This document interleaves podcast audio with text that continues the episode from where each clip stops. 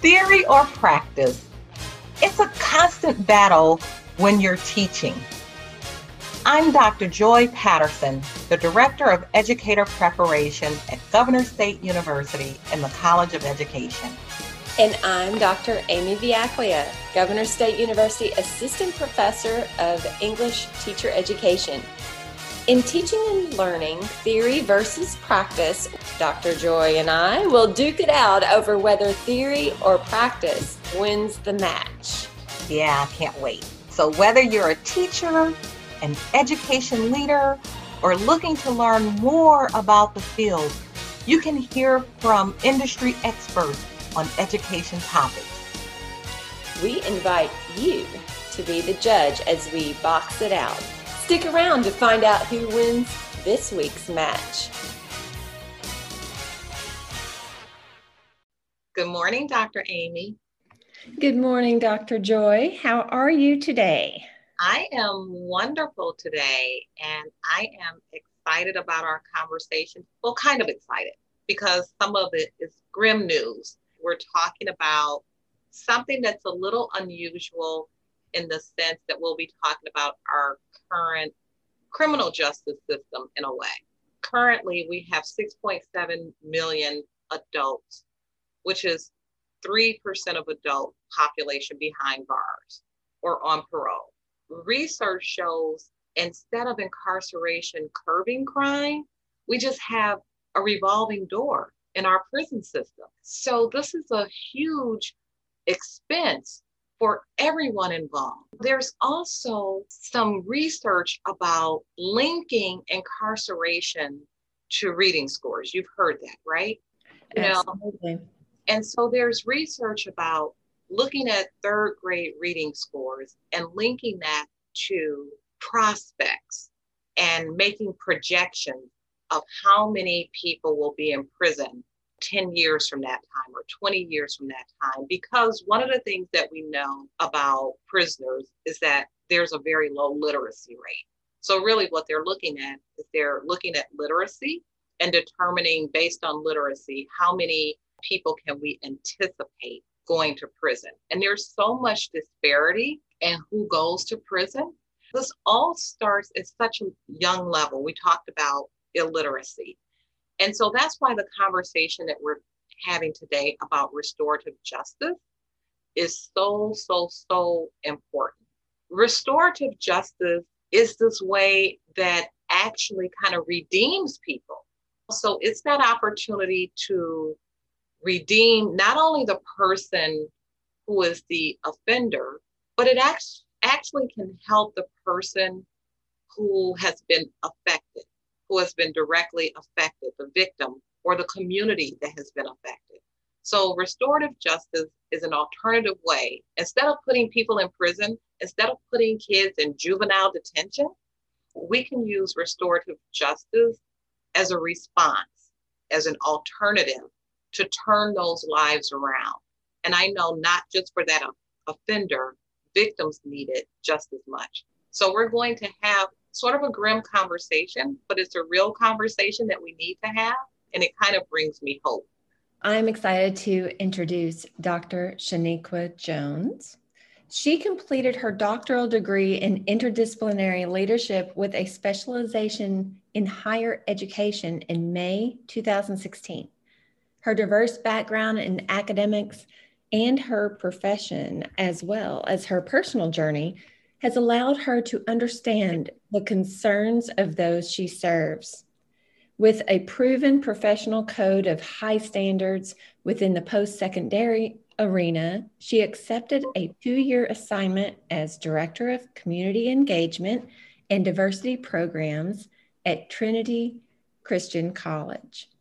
For the two thousand eighteen nineteen academic year, she used her collection of, of experiences in her work as the Restorative Justice Coordinator, Dean of Students at Chicago Collegiate Charter School, and the restorative justice trainings that she provides to church, schools, community organizations, the Cook County Southland Juvenile Justice Council, and the Illinois Department of Juvenile Justice. Currently, Doctor Jones is the coordinator of restorative justice and restorative practices with Thornton Township High School District two oh five. With a national platform as the founder of Purple Path, Doctor Jones has been able to continue educating and serving students, parents, guardians, educators, and more through her Restorative Justice one oh one courses offered online. Doctor Jones is a wife and mother of five children, as well as an author of seven astonishing works. Welcome to our show, Doctor Jones. Good day, everyone. How are you? Good morning, phenomenal woman. How are you? I'm great, and you? I am great. We're going to have a conversation this morning about restorative justice. And Amy and I, we were just talking about some of the statistics of incarceration and using restorative justice as an alternative. And so you have a personal story. And, and, I, and I've been thinking about that personal story often. I kind of describe it as a story about grace and how restorative justice has made it possible for you to be the phenomenal woman that you are today. And if it were not for grace, If, or, if it were not for restorative justice in your personal life, where do you think you would be now? Truth be told, I, I would, I'd be at probably Burroughs Cemetery, truth be told. You know, facing death on in, in several situations, and in most of those situations, they, they were situations out of my control, and having a poverty mindset combined with mental illness and, and other situations that are, are sensitive and, and subject matter, I, I would be dead. So, so you've had some challenges in life, right? I've read some of your material, which I encourage everyone to go to your website. You talk about teen pregnancy, you talk about poverty, homelessness, promiscuity, shame, cancer. You talk about all those things. I mean, you just really give your entire authentic self. And you have been able to take your life lessons and apply it to your career. Mm-hmm. How much of what you went through, if, if you could share some things, whatever you're comfortable with, but if you could share some things, how much of what you went through has gone into your adult, your life work of what you're doing now?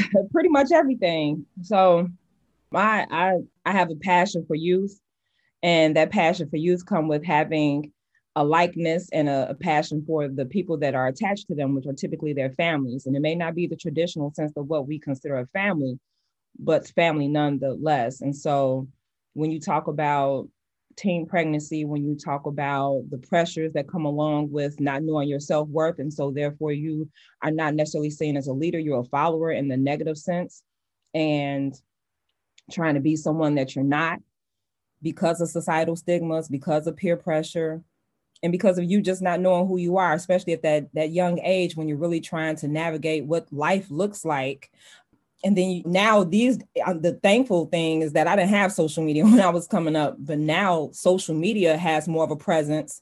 And now that we're in the midst of this global pandemic and the heightened sensitivity that's coupled with racial and social unrest, it has made it where people are have more access to the lies than ever before. And so when you talk about all the things I've gone through in my life, I've just been able to humanize those experiences, because most times our youth don't have the ability to share exactly how they are feeling. They don't know how to compartmentalize their emotions.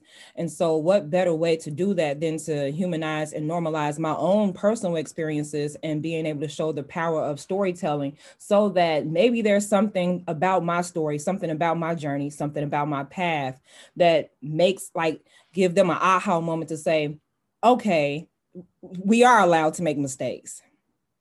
Oh, and we can come out on the other side. Oh, you're a Black woman. You come from the same neighborhood I, I came from, and you you found power in education, like the key to education. And look where you are now. Because I come from a neighborhood where if you go through P through twelve, that's beautiful. If you don't, it's okay.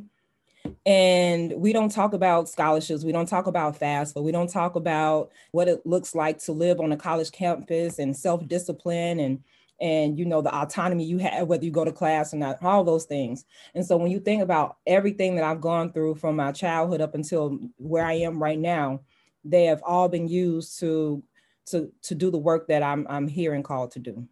Well, let's talk about restorative justice in a school setting. What does Sure. that look like? What, what is your mission? What is it that you hope to accomplish?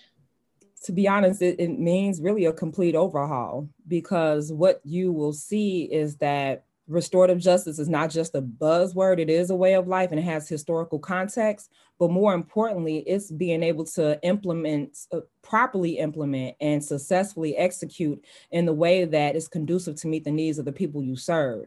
And oftentimes what happened is, and I understand as an administrator and as a, you know, you could be the superintendent or a board member, and you have an idea of what you hope for based on the vision. But most times we don't think about the baby steps we need to take in order to complete and get to the, the overall vision that we got to learn how to meet people where they are in order to get them to where they need to be. And sometimes we try to bypass meeting people where they are and just tell them and dictate. And when you dictate, that's not being restorative, because you're not learning how to do things with people. You're learning to do things to them, which is not empowering them, you're enabling them. And then there's their authoritative figure where it might have that fear factor. So how are people going to be able to learn how to effectively use their voice in a school setting, especially when it comes to our children, if they're not shown the proper way in order to do so? Or when they have a concern and they may not have the context to come to you in the verb and use the verbiage and the language that you are accustomed to or hoping for, then it's seen as a form of disrespect. And so now you created another barrier. And then do you live in the communities that you serve? And when you don't live in those communities and you can go to a, a home that is fully furnished and the lights are on, all the utility bills are paid, and you don't have to worry about basic necessities, it's hard for you to come from a place of compassion and empathy if you can't relate to any of the things that are those, of those people that you serve. What I appreciate about my journey is being able to just really do a complete overhaul and reimagine what education looked like from the foundational component, from the outside in, not the inside out. And so that looks like, I would love to see the parent support. I just finished my seventh book, you know, the shameless plug. It just came yesterday in the mail. Pineapple Orange Juice, Bridging the Gap Between Parents and Educators. That's a piece that I think is very important, because when parents or family support systems have unhealed issues, if you make the attempt as a school to implement restorative justice and properly execute it, and then they go home to a toxic environment, all the work you've done in the school is pretty much null and void. And I say that because I can learn the, the ways and the structure and of how I need to operate in a school setting. But if it's not appreciated, and if that authoritative figure in the household says, this is not how we roll, then therefore, what is that child left to do? So then they come back from the weekend or a winter break or COVID, you know, the pandemic, and they come off, not in all cases, they come back worse than they were when they came before the pandemic. And so it really means, one, the parent orientation. You know, we big on having parent orientation and, and introducing families to, hey, this is our school, this is the handbook, we wear uniforms, these are the fees, this is the this is how we handle discipline, and if your child does this, then therefore this is the punishment. And so there's this one size fit all approach to discipline, and then it's punitive, and it's not, no research has shown over the years that it does not solve anything. And so when we're talking about what it looks like in a school setting, I would love to see how we have parental support orientation.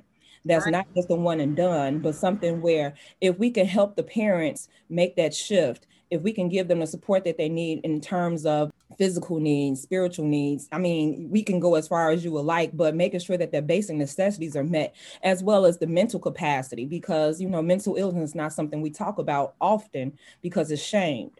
Right. So therefore, if you can learn how to to infuse restorative justice in the home so that we can read, not, not just reimagine education, but redefine the village, then you have more, you can increase the opportunities that our children have to have every equitable and every alternative measures in place so that they can thrive and matriculate from P through twelve and beyond. Right, you're reading my mind. It, it really takes a village. I can recall at my former university when we implemented restorative justice, and this came out of adding sports programs to our school. And that was to attract a younger a pool of students.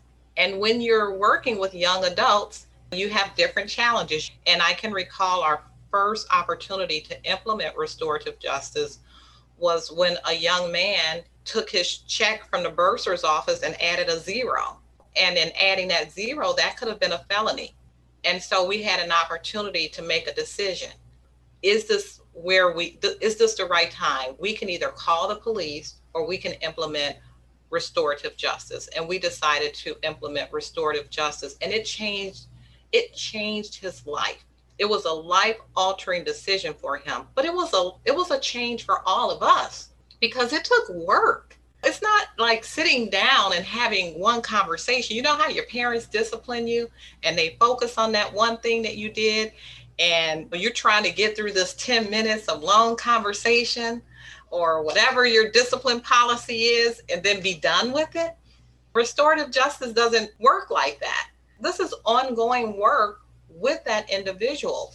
And we know it takes a village. So how do you operationalize? How do you motivate? How do you infuse this mindset in administration, teachers, and the parents? Because I know you're leading this, but you can't be the only one implementing this. Correct. So it's great to know that I have a great superintendent in my role. Um, shout out to Doctor Cunningham, Thornton Township High School District two oh five. And so he has really given me the autonomy to do what need, what is needed to be done. More importantly, that's where I come from. You know, I graduated from Thornwell High School. And so a lot has changed and a lot has remained the same. With that being said, I have a great support system in terms of community organizations that I'm connected to and with. I have internal support in, in terms of our restorative justice specialists who oversee different processes in the school, so that even though I'm one person, I have people that are stationed in each one of the school buildings or one of each one of the campuses so that we are all on the same page. And so one of the things that I've been tasked to do is create a district-wide restorative justice plan. And I'm taking it like this complete overhaul. I'm comparing, comparing it to all all discipline process that were in place prior to me coming on board. Outside of doing that, also creating a mandated restorative justice training series that is ongoing throughout the school year. So being able to have each staff and administrator who is a part of, who are considered shareholders in our entire school district will complete this training series. And it consists of restorative justice one oh one, the basic fundamentals of what restorative justice is and the differences between restorative justice and restorative practices, so that we can stop using those two terms interchangeably. And then from a life application perspective, including adverse childhood experiences, so that we can also focus on trauma and empathy. Another thing that we're also discussing is racial and the restorative approach to racial and social unrest, time management skills, all that, everything. When you understand restorative justice as a way of life, there is not one thing, whether you talk about social emotional learning, P B I S, and all these other different initiatives that we heard throughout education over the years, all these things fall under the umbrella of restorative justice. And so being able to have those opportunities for our parent coordinators, our head of security, anyone that comes in contact with a child, our janitorial staff, who else, community resources that are available, any memorandum of understandings that we have, everyone has to be in alignment with what our mission and the vision is as we move and navigate this process of going from not even necessarily zero tolerance, but being as restorative as we possibly can be, not in just facets and different forms and fashion and picking up restorative justice and putting it down when we get ready, but this will be the only form of discipline that we will utilize. And so being able to know that we'll have reset rooms. And so I'm creating a reset room checklist. What does a reset room consist of? And sometimes, you know, the language that we use. So reset may not be the proper word, but we have to make sure that whatever we, we however we define this space is going to be a safe space. Because I mean, teachers and administrators, we have our offices and we have our teacher staffs and staff rooms and our lounges. What does that look like when our children have the same opportunity to, to bounce back from whatever that situation may be? Or how can we learn to be more proactive is by being able to have relationships with our students so they know that they could come to you and rely on you and not see you as an authoritative figure in terms of controlling the situation, but being able to either rehumanize those who've been dehumanized or humanize those you never even humanized in the, in the first place, and being able to understand what are your biases, what are some past traumas that you've experienced as an adult who's in this classroom. Why is Johnny triggering you? I need you to take a step back and sit with yourself, because the power of reflection is so strength, that's strength within itself. And so when you're able to do that, it gives you a better understanding of how you navigate, how you teach, how can we be more creative? How can we have this reciprocity where children are, like my children come to me and they teach me, like, I know at the end of the day, before you walk out my office, you know, you're going to get some words of encouragement. You might even get a scripture, who knows, but you're going to get something that you can walk away. That's a tangible tool that's going to stick with you, because I, I'm, I'm not coming at you like, uh, my name is Doctor Shaniqua Jones. They be like, hey, Doctor J, what's good? We gonna talk about gym shoes. We might talk about the newest rapper, the new what Cardi B done did now, whatever the case may be, whatever attracts them, I want to hear it. And so when they're telling me things, then I'm like, okay, this new lingo, okay. So now we're saying, instead of saying that's my best friend, we're gonna say lock and key. Gotcha. So now that I have that in my tool belt, so you taught me something, now let me teach you something. And then every day, it's like when they come to the office, like, hey, I'm not having a good day today, Doc. Well, what's going on? Let's talk about it. Let me get this passed. Let me let your teacher know you down here, but you only got two, three minutes. So if you're trying to not, this is a matter, you just not want to go to class because you got a test today. That's not what we're going to do. So if I need to walk to class with you, and if I need to sit for a few minutes just so I can see you get acclimated, no, I'm here for you. If I need to call home, if something is happening, tell me what's up now. Let me know what's happening. So I can be the liaison so that you can form the relationship with the teacher. So I don't have to always be the go-to. And so I could go on and on, but this this is my jam. I love I love everything I do. You know, it's like we're putting arms around students and educators. It's a wrap around system, and everyone needs to be in that same boat together to understand what the right hand and left hand is doing, and everyone has to be on the same page. Now, this sounds extremely time-consuming. I mean, the amount of time invested in the training and the understanding of what restorative justice is and the protocols and the rooms and the space, everyone has to be on board, mm-hmm. everyone in the building. How were you able to get buy-in for developing a district-wide plan such as the one you're describing? So when I initially started my, re- well, was reintroduced to the, my, the best school district ever, not as a student, but as a con, as a contractual co- agreement that I've had with the school district as well with the Cook County Southland Juvenile Justice Council. I came in as a contractor to assist at one particular school, which was Thornridge High School located in Dalton, Illinois.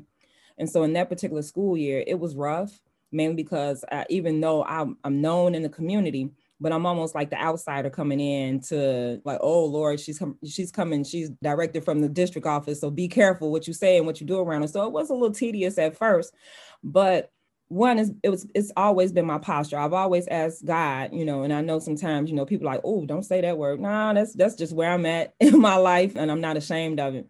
I've always asked God to give me a spirit of discernment when I'm anytime I walk into a situation, give me the right words, give me the posture, give me the walk, give me the talk. And give me the eye contact, because sometimes it's all of, you know, it's the things that you don't say that catches people's attention.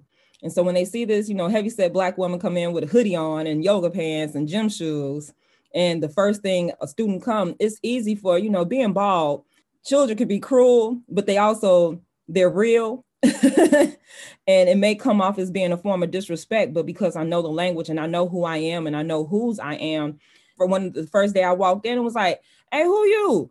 Hey, where you get them J's from? I'm like, oh, right here at the Foot Locker, right here by y'all school. What's up?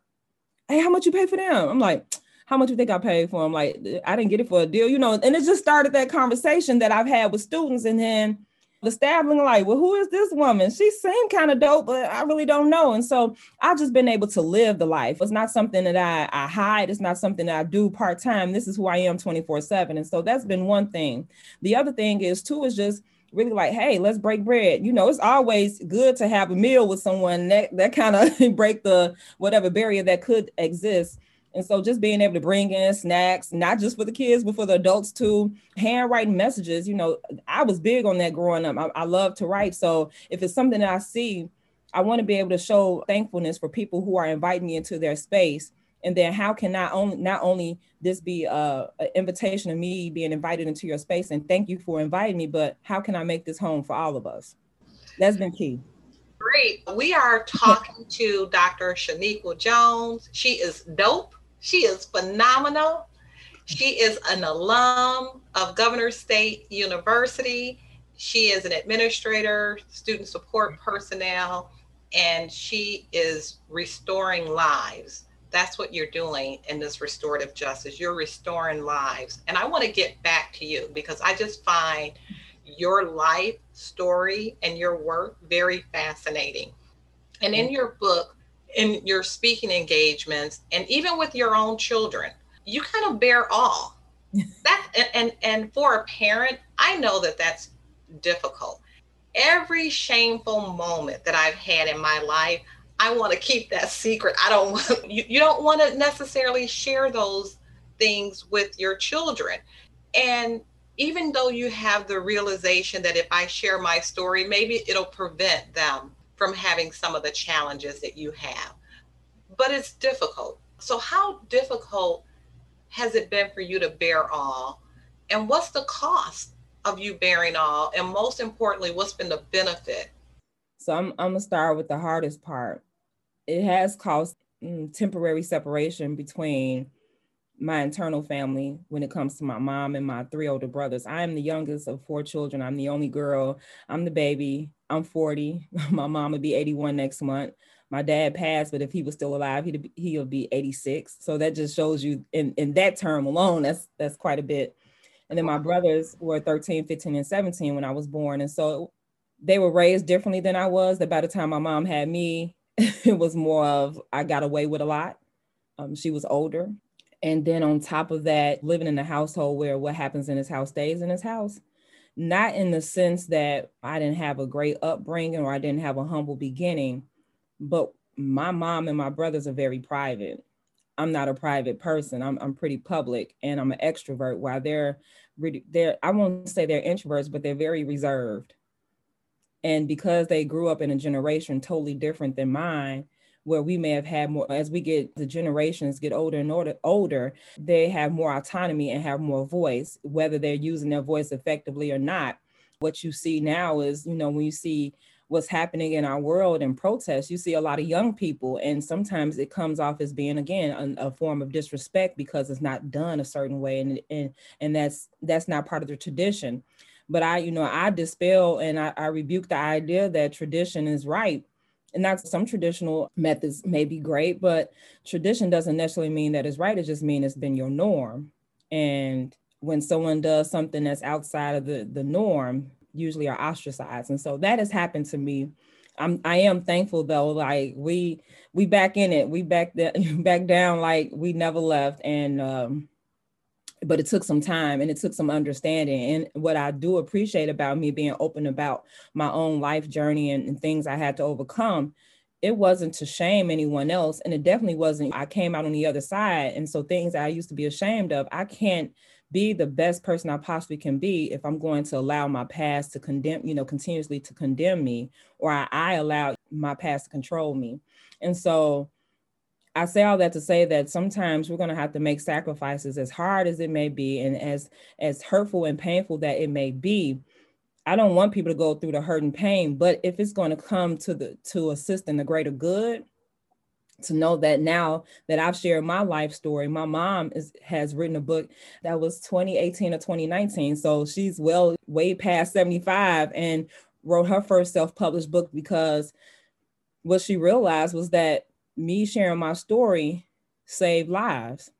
And my mantra, I live my life by the mantra, a journey not shared is a soul not healed.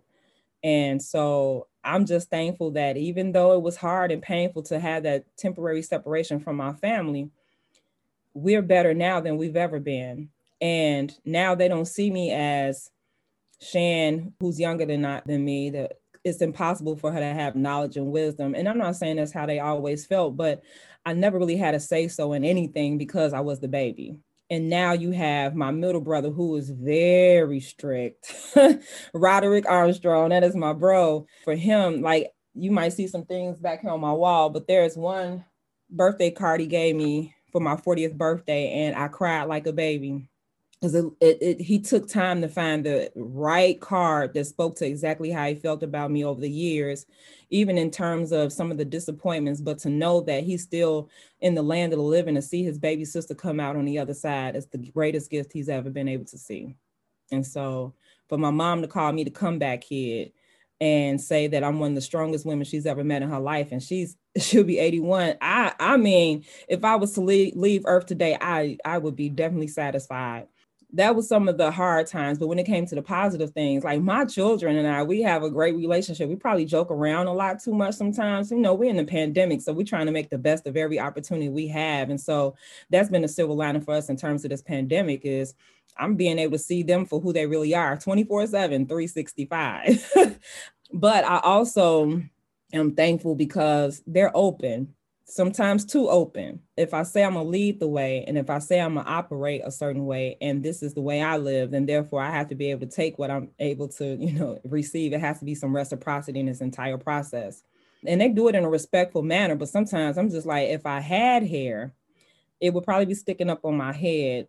And I just love how, I, I love their growth. I love that they have the capacity to, to love me wholeheartedly, even in especially when it comes to my oldest two who have seen quite a bit. They've all seen, you know, witnessed and experienced quite a bit, because we fail to realize oftentimes as parents, we're not perfect. And so we do ourselves a disservice if we don't have the conversations that about things that they've experienced, because it's easy for me to be selfish and say, this is what I went through. But we have to understand that whatever decisions you make, good, not so good, or indifferent, don't just affect you, it affects everyone connected to you. We good. I love them. Love them to death. You're really speaking to a group of educators here, the parents. And so often we need to be thinking about how do we be real with our children, especially in the different remote learning and teaching that we've had to experience this past year and a half with alternate schedules, children at home more. We are seeing twenty-four seven, three sixty-five, who our children are. And if we think about the challenges that twenty twenty brought to education, both from the parent, the community, the school standpoint, we have to think about how we have to re-see education and redefine the village and reimagine. So what are some ways that your district is reimagining education? One of the things I really love, I've also been invited into classrooms, Google Meet basically, where I'll come alongside some of the educators who really are grasping the concept of what restorative justice is, because I'm providing the training. And, and that's another thing, going through this pandemic has given many of us an opportunity. One, it gives you opportunity to see who's who. Let's just be honest. Prior to COVID, you know, there might have been certain, and not just in my school district, so this is no shame or, in, or anything, but this is a real moment where you really get to see who's who, who are the real shareholders who are doing the work, and who are those who kind of just lingering around, and this is no longer their passion, and it's now it's just the paycheck. And I mean, I love a paycheck, don't get me wrong, but I'm I'm about the passion. The, the money will come when you do what you're supposed to do. And so one of the things we've been able to do, I've, I've done some restorative justice one-on-one trainings with the educators in, in different buildings. And because of the relationship, it's not coming off as a transaction. We're building relationships in this training. So it's more like a deep dialogue, and we're delving into this work together. And it's not Doctor Jones' program. It's not a program what's, you know, whatsoever. It's the way of life. And so one of the things that has happened and, and has flourished from those trainings is I'm being invited into classrooms like, hey, my students just need a little motivation outside of me. And so that gives the, the teacher, to, I'm supporting the teacher or the paraprofessional, and then I'm also supporting the students. And so when they see that they can call on me, or they can call one of my team members who've also been trained to say, hey, I just need you to step in the classroom and share some words of motivation. It doesn't have to be about restorative justice whatsoever per se, but when you start to have the conversation, that's restorative in nature, because that's who we are. And so we're talking about, how do you build social capital in the classroom? How do you hold yourself accountable? What are some challenges that you're facing? So now we have like these virtual safe spaces that's also flourished from this process, where students are able to check in. They have school Monday through Thursday, and Friday are support days. And outside of support days, they have opportunities with SAVE, which is Students Against Violence Everywhere, with our counselors, our social workers, and the restorative justice team to come along and just have those conversations about brave spaces and what does that look like. And it's outside of the academics. We're meeting the students on a, on a, on a different level. Along with that, some of the other things we've been able to do is work with some of the community organizations, taking a real look at what do everybody has. I, I'm pretty sure, you know, most times in education, when it comes down to the resources that are available in the community, there's a beautiful, colorful, alphabetical order of all the different resources that are available to every shareholder that's in the school district, the families and things of that nature. But what you really need to do is have someone, it can't just be the social worker that has access to this. The social worker, usually there's like, the ratio is what, one social worker to almost five hundred students. Uh-huh. What? Where they do that at? Like, that's not real. Like, how, how, How can we really accomplish success when you have a ratio like that? And so one of the things we've been able to do is really take a look at this resource guide, not just our guide, but I've worked with other school districts where the resource guide looked beautiful, but you call the call the number, it's disconnected. You call another number, they no longer offer those services. And then I'm, I'm, I know we're adults on here, and I, I'm, I'm not trying to be uh, ignorant or disrespectful, but I call it being R F P pimped. And what I mean by that is, is that you have organizations that come along and they love the work that they do, whether they for-profit or non-for-profit, but when it comes down to looking for funding opportunities and they put in for this proposal, whatever the case may be, and the proposal say, well, I understand these are the services you provide, but if you want to get this money, then we need you to make a shift. And so every time that they go for a funding opportunity, they shift. And so they they they lose their passion. They lose, you know, they move away from the original mission and vision. So now we haven't been in communication, because all along we think, hey, they still offer this service for families. And so when we call them, or what happens is we give, you know, a family who we have to understand ego is a killer. E- I think ego kills more than anything else. And so when you have people who are move their ego to the side, or say, okay, let me move my pride so that I can get the help that I need, and they come to you as a safe and brave space, and then you give them this nice little referral form to go to a community organization, and they get there and then they told like, oh, we don't even offer that anymore. We lose. We all lose. Because for the one time, and I've been there, and see, the reason why I know these things is because my own life experience. I remember needing assistance, and they gave me this nice little pink referral form that remind me of a disconnection notice. So, you know, we got to think of all these things about our posture. Right. We got a, we got an opportunity to really do some great things if we utilize the time that has been given to us. And I know I've lost quite a few people due to COVID. And so I'm, I'm not sitting here saying like, oh, it's been all peaches and cream. It has been hurtful. Um, but at the same time, we have an opportunity to really change how we operate to create positive, sustainable change. I'm going to steal that from you. R F P pimp. I'm going to remember that. What a disgrace for people who do that. But I completely understand. And, and what is the outcome? And that's what we really have to be thinking about. I, I want to change just a little. When we talk about restorative justice, oftentimes we think about behavior, right? But behavior has to do with our readiness to learn. So that behavior and literacy, it's connected. There's an intersection there. And earlier, Amy and I, we were talking about, some call it a myth, but we do know that prison systems, they use literacy scores, right? They use literacy score to project on how many incarcerated people they're going to have fifteen mm-hmm. years later, twenty years later, because we know that p- most people in prison have low literacy scores.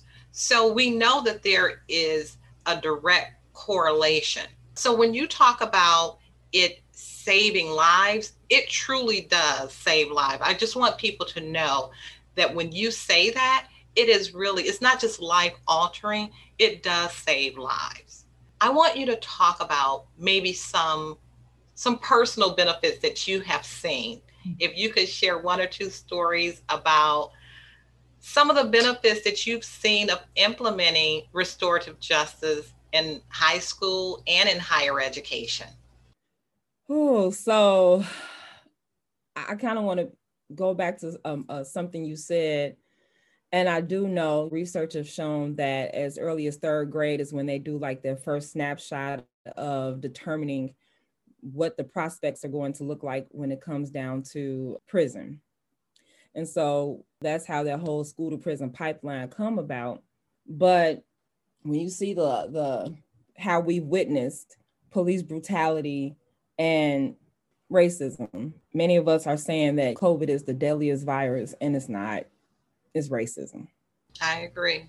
And so I've seen some of the strongest young men that that looked similar to me, very smart, very intelligent, maybe creative in the way that they approach uh, responding to answers in, in, in the classroom, very articulate, but because of the color of their skin and because of timing and because of the vehicle they may drive and because they wore a hoodie, because they were born, when it's all said and done, like I could keep going on and on about all the different reasons as to the, why, the reason why something happened. But this leads to one of my success stories.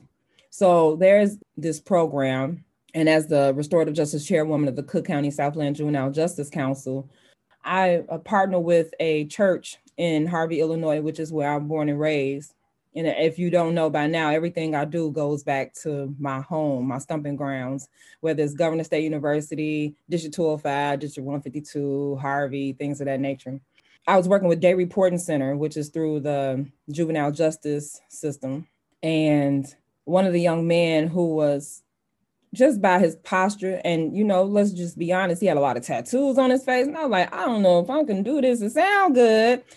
But I realized how intelligent he was, and he helped me develop a career program that was going to be conducive to people who look like him, because that's a part of my story I haven't had to share. And so that's why it's so important to understand that I have I bring a lot to the table, but I don't bring everything. We hear the saying about, if you can't have a seat at the table, bring a chair. Mm-mm.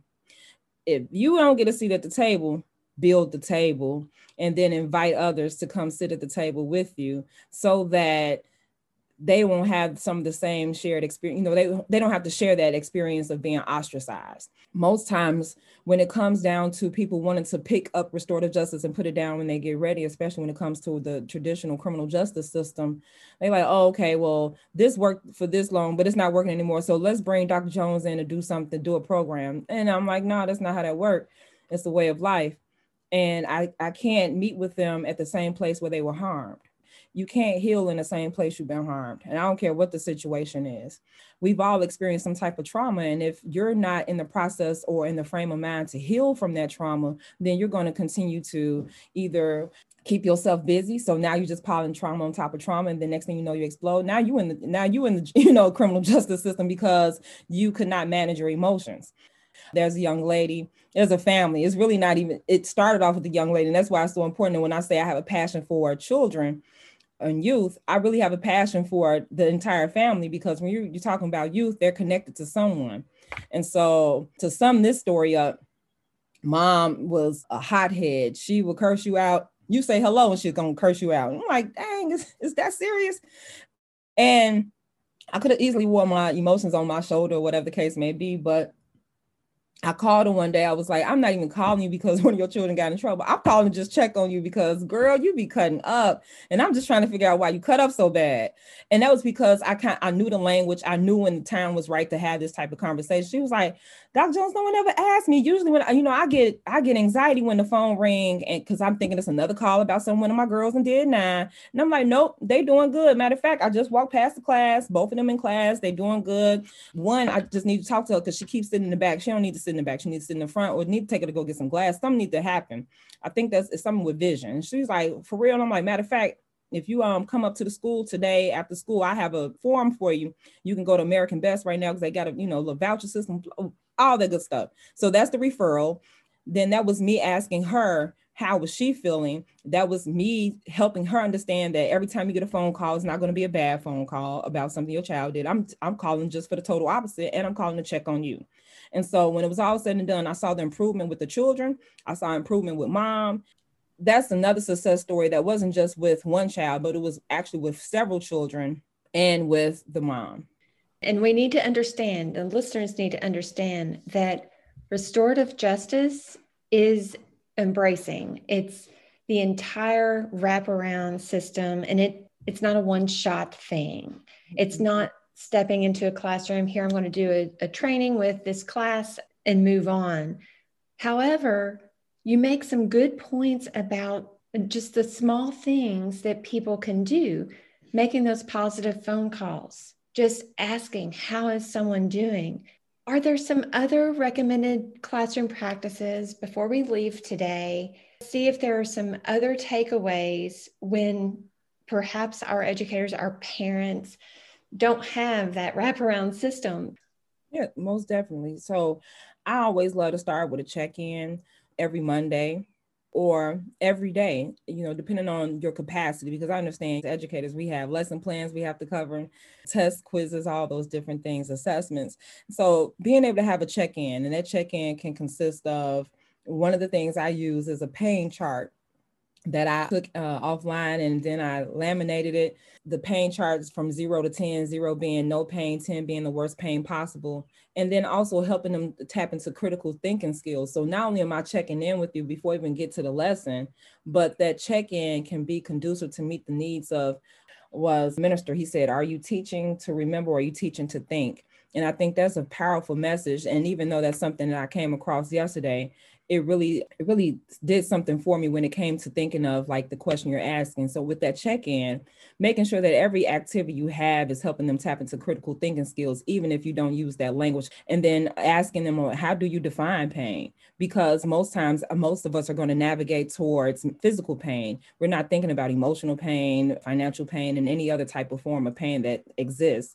And so being able to have a conversation about that, but then it also help you understand where that child may be when they enter the classroom with, in terms of, are they ready to learn today? Because if that child say they're at a ten and that's the worst pain possible, are they prepared? So you're going to have to learn how to pivot. And I know we use that word way too much now, but you have to pivot in a way that's going to meet the needs of the people you serve. And that day, each day looks different. So having that check-in along with a checkout, and then asking them to teach you something.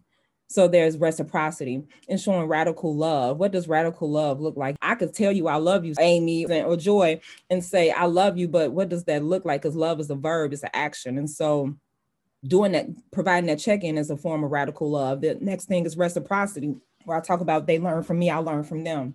We can reimagine education. Like, how do we set the goals? What are, the, what are we looking for? What, when you're in this class, what would you like to talk about? How does this relate to the subject matter? And then incorporating those things at some form of fashion throughout the school semester so that they can see that you value something that they offered, and then you implemented it, and then how you properly execute that. And then the other thing is we, we got reimagine education, reciprocity, radical love, and restore humanity. I think one of the greatest things is, again, I started off talking about the power of storytelling. And I know oftentimes as educators, we have a barrier in terms of how much we are able to share with our, with our youth, because we want to keep the lines of communication open. We want to make sure we set some healthy boundaries. But at the same time, you have to use a spirit of discernment in terms of how do they humanize your experience and how do you humanize theirs, so that you can start to see some shared commonal- commonalities as well as the differences, and be able to have a robust conversation about it, so you can help them understand that it's okay to have, have a healthy debate, that every debate does not have to lead to somebody being offended. And so defining values, defining respect, what does morals and beliefs look like? Who is their support system, and why is that support system so important? Who is their favorite person? What is so important about that favorite person? Maybe that teacher can form a relationship with who that favorite person is, depending on what the situation may be. And then also discussing, what is discipline? What do you think is the proper way to handle the situation when someone is harmed? Or even think at the beginning of the school year, I remember growing up that the teacher would hand us the rules. It wasn't something that we had a buy-in or a say-so about the matter, but it would be great if you can set, you know, come to an agreement in terms of, let's all set the rules and set the tone for what we do in this classroom. Because even research shows that when you allow children to provide some type of feedback or offer any type of tips or rules in terms of what this is going to look like when they, when they are in this brave space, which is your classroom, that the likelihood of them breaking breaking those rules are slim, because they're going to hold themselves accountable, even if they don't have the language to understand what accountability really is. You have provided so much for us to take away, and really a lot of information that we need to consider and, and really think about as we move forward with our children at home and in the classroom. You have inspired us, and I really know that the listeners will have been inspired by everything you've shared today. Thank you so much for being with us. I, I thank you, and I appreciate you. Thank you. Thank you, wonderful woman of God. Thank you. It's been a pleasure. Same. The feeling is mutual. I've enjoyed myself. I didn't put lipstick on for y'all today with my hoodie. Enjoy your day. You too. Thank you. Thank you for listening to Teaching and Learning, Theory versus Practice with Doctor Amy Vujaklija and Doctor Joy Patterson. We hope that you have been inspired by this conversation and will join us again as we talk about trends in education and perspectives on teaching. We welcome your comments and feedback. What conversations are you interested in hearing? We'll leave it up to you, our listeners. Did theory or practice win the match? I think it was theory probably this time. Uh, practice. Until next time, we're Doctor Amy and Doctor Joy.